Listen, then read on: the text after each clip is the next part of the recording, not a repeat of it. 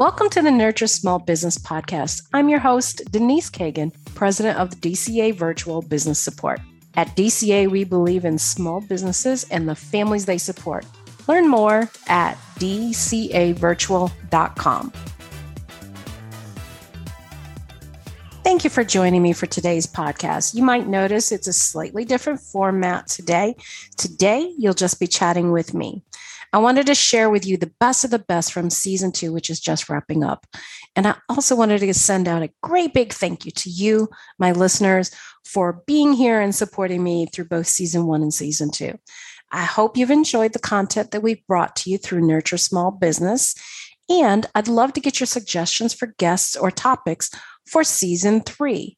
You can reach out to me at Denise at dcavirtual.com with any thoughts you have for guests or topics. Now, season two also happens to correspond to year two of the coronavirus pandemic.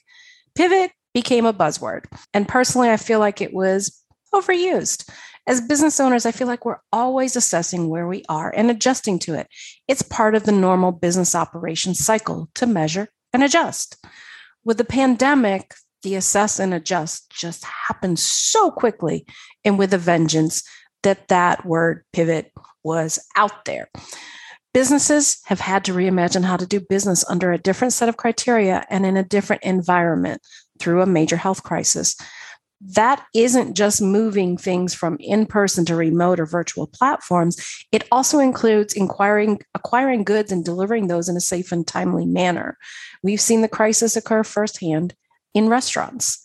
Now, it's no surprise that sales conversion topped the list of topics that were popular given what was going on in the world. As a small business owner, we are always tasked with growing and maintaining business sales. I covered the gamut of topics. I had an interesting discussion with Chad Cottonell about creating a prospecting program. I learned that the average prospecting closing rate across industries is 20 to 25%. I can tell you that my cold call skills do not match that.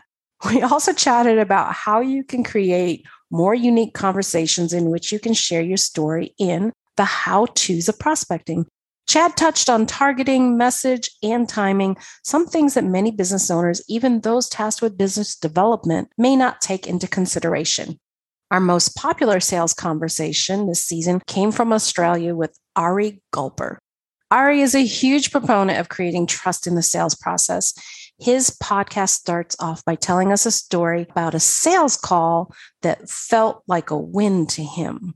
However, due to a small mistake of hitting mute instead of hanging up, he got to hear what the client was really thinking but not saying to him. Listen to a small snippet of Ari's podcast that talks about the lack of trust in the sales process. And then a big epiphany hit me, and that was this that somewhere along the way, it has become socially acceptable not to tell the truth to people who sell, right? I it's okay to right. yeah. It's okay to say things like "sounds good," "send me information." Oh, we're definitely interested. No, wait, send me a proposal. You know, without, I owned another. Without, I owned another company, and that was actually I would have my admins intercept and say, have them email me something because I didn't want to talk to the salespeople. Yep, exactly. And I realize why this is going on. I realize there's an invisible river that flows underneath a sales process with someone, and and people feel pressure in it. And if you don't take the pressure out of the process, you'll always have the, the buyers putting their wall up, their guard up, not feeling comfortable telling you the truth. You'll have to listen to the rest of Ari's podcast to gather those nuggets he shares on how to create trust in your sales conversations. Look for Stop Losing Sales at Hello. Busting sales funnel myths is what Nikki Nash does best. If you don't have a clue where your prospects are on the empathy map, your funnel doesn't matter. And if that all sounds like gobbledygook, you might want to listen to her podcast called Your Sales Funnel is Broken. Nikki contends that marketing is a lot like dating.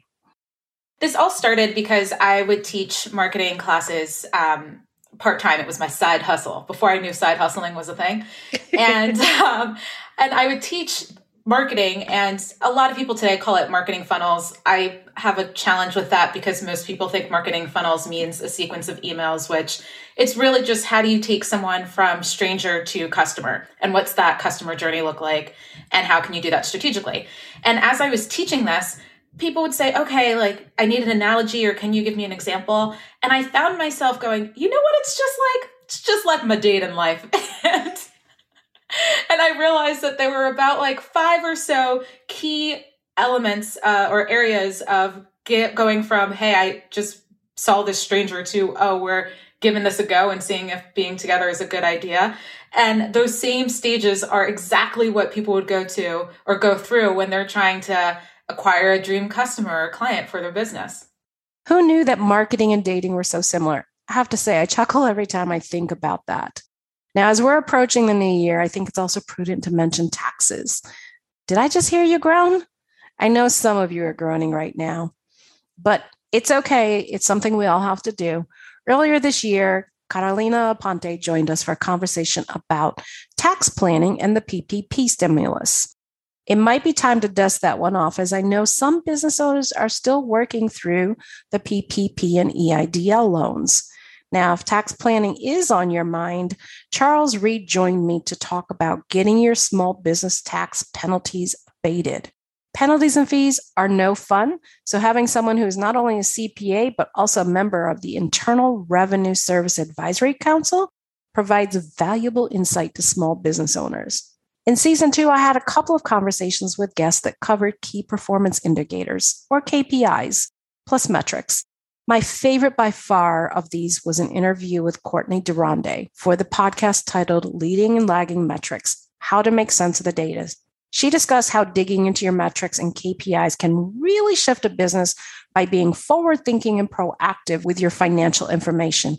And she did it in such a way that you didn't feel like you just got dropped kicked into a pool filled with numbers floating around. One example um, cash flow. So, cash flow problems are common. It's one of the leading causes of small business failure. But cash flow problems are a symptom. There's some underlying issue in your business that's causing a cash flow problem.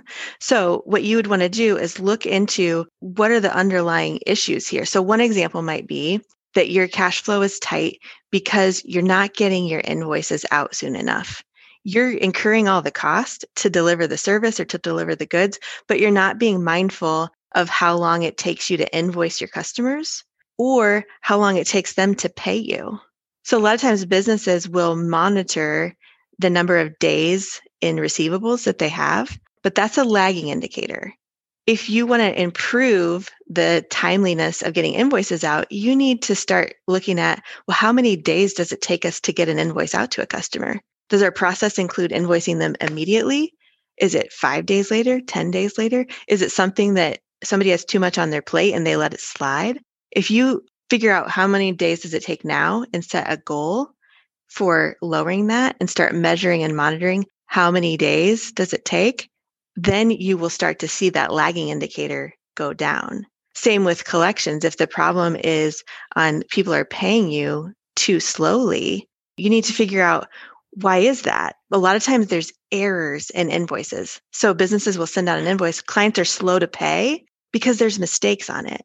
So you need to focus on the underlying activity, accuracy of invoices, measure and monitor what percentage of our invoices don't get paid because there's an error and start putting a measure around the the quality or the the correctness of your invoices. That's a couple examples where the big picture problem is our cash flow is tight but you got to dig down into the underlying activities that drive those problems. Instead of just putting out the fire, you've got to actually figure out what's causing the fire and measure and monitor that.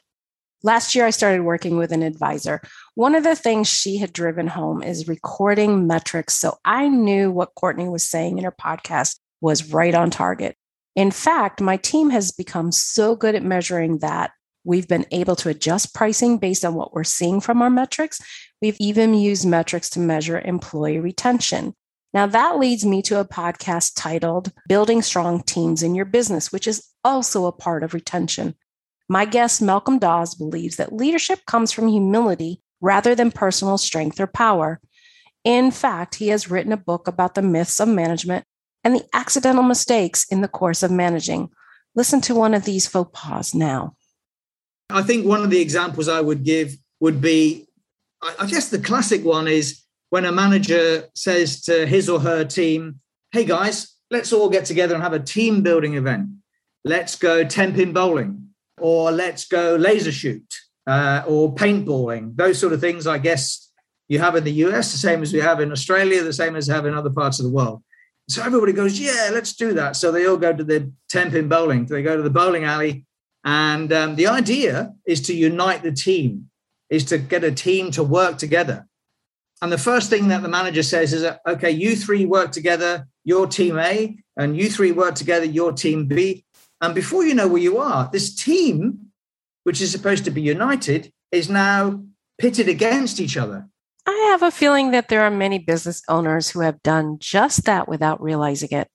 I also believe that retention of employees as well as clients are strongly tied to happiness. Dr. Roger Hall joined Nurture Small Business in May to talk about how a healthy brain leads to happy, successful people.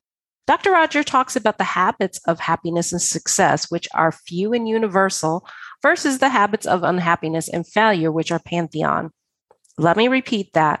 The habits of success and happiness are few and universal, while the habits of unhappiness and failure are pantheon. I believe that if you're having trouble at work, you're going to have trouble at home. And if you're having trouble at home, you're going to have trouble at work. We're integrated human beings. And so mm-hmm. people who tell me, well, that's that's not how I act at home. Well, th- there's going to be spillover. And so what I've seen is that these happy, successful people are happy and successful both at home and at work, and um, that they apply these same principles everywhere. So when people tell me that they have like a different leadership philosophy at their workplace than they do a different parenting philosophy, then I tell them you're not integrated and it's bleeding over from one to the other. And so the happy, successful people I've met pretty much are the same person everywhere they are. And staying on that same happiness train, Trish Zeman from Go Beyond SEO joined me on this invigorating episode Work with Clients You Love. It is from season one, but it's definitely worth mentioning in this compilation. For you, what makes the perfect client? So, in addition to the the logistics, like you said, you know, they pay on time, they recognize the value of what you do. Two key factors that I look for is can I actually really help them? And that one was a really big linchpin for me. Like, is this somebody for whom I can do my best work? Because maybe you can tie it to ego, but I think everybody really likes to do their best work. So discerning fit was a really really important component of making sure that i want to work with this person and that they're going to be a client that i love to work with.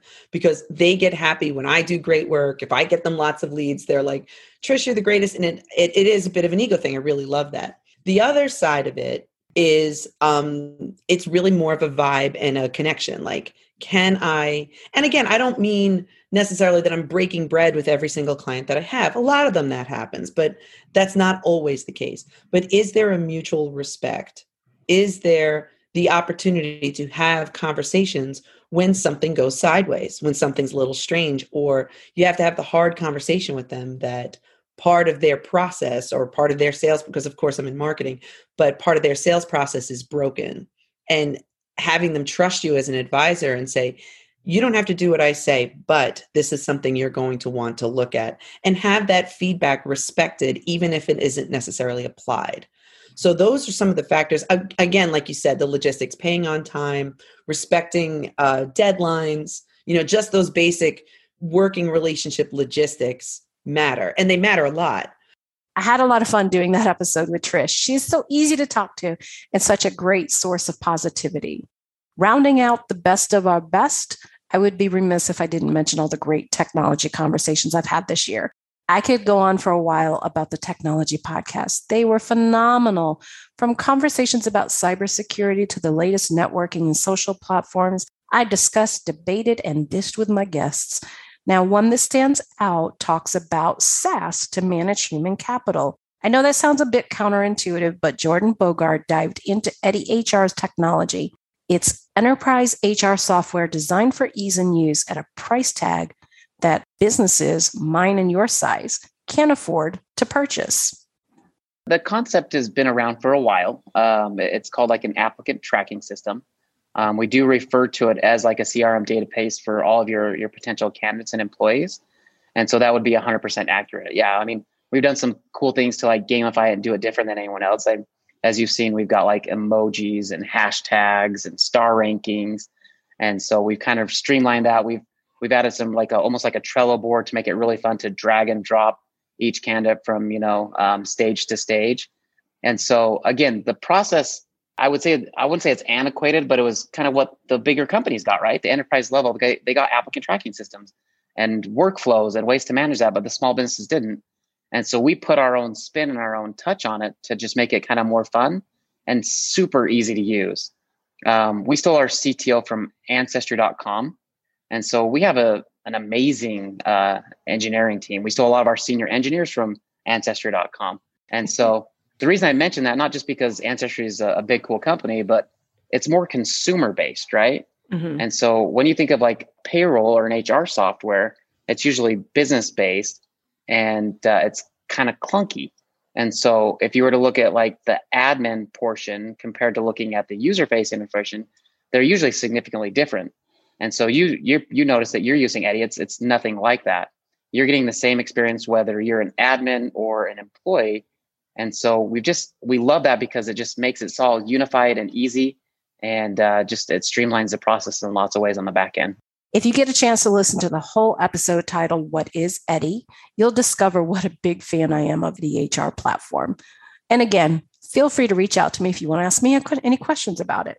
A few of the other great tech podcasts to add to your list Alex Sanfilippo's Podmatch, connecting the perfect guest to your podcast, and Brianna Gunn's Grow Your Business on Lunch Club and Clubhouse, highlighting your expertise. Alex has a servant's heart and is always looking for the next way to help people.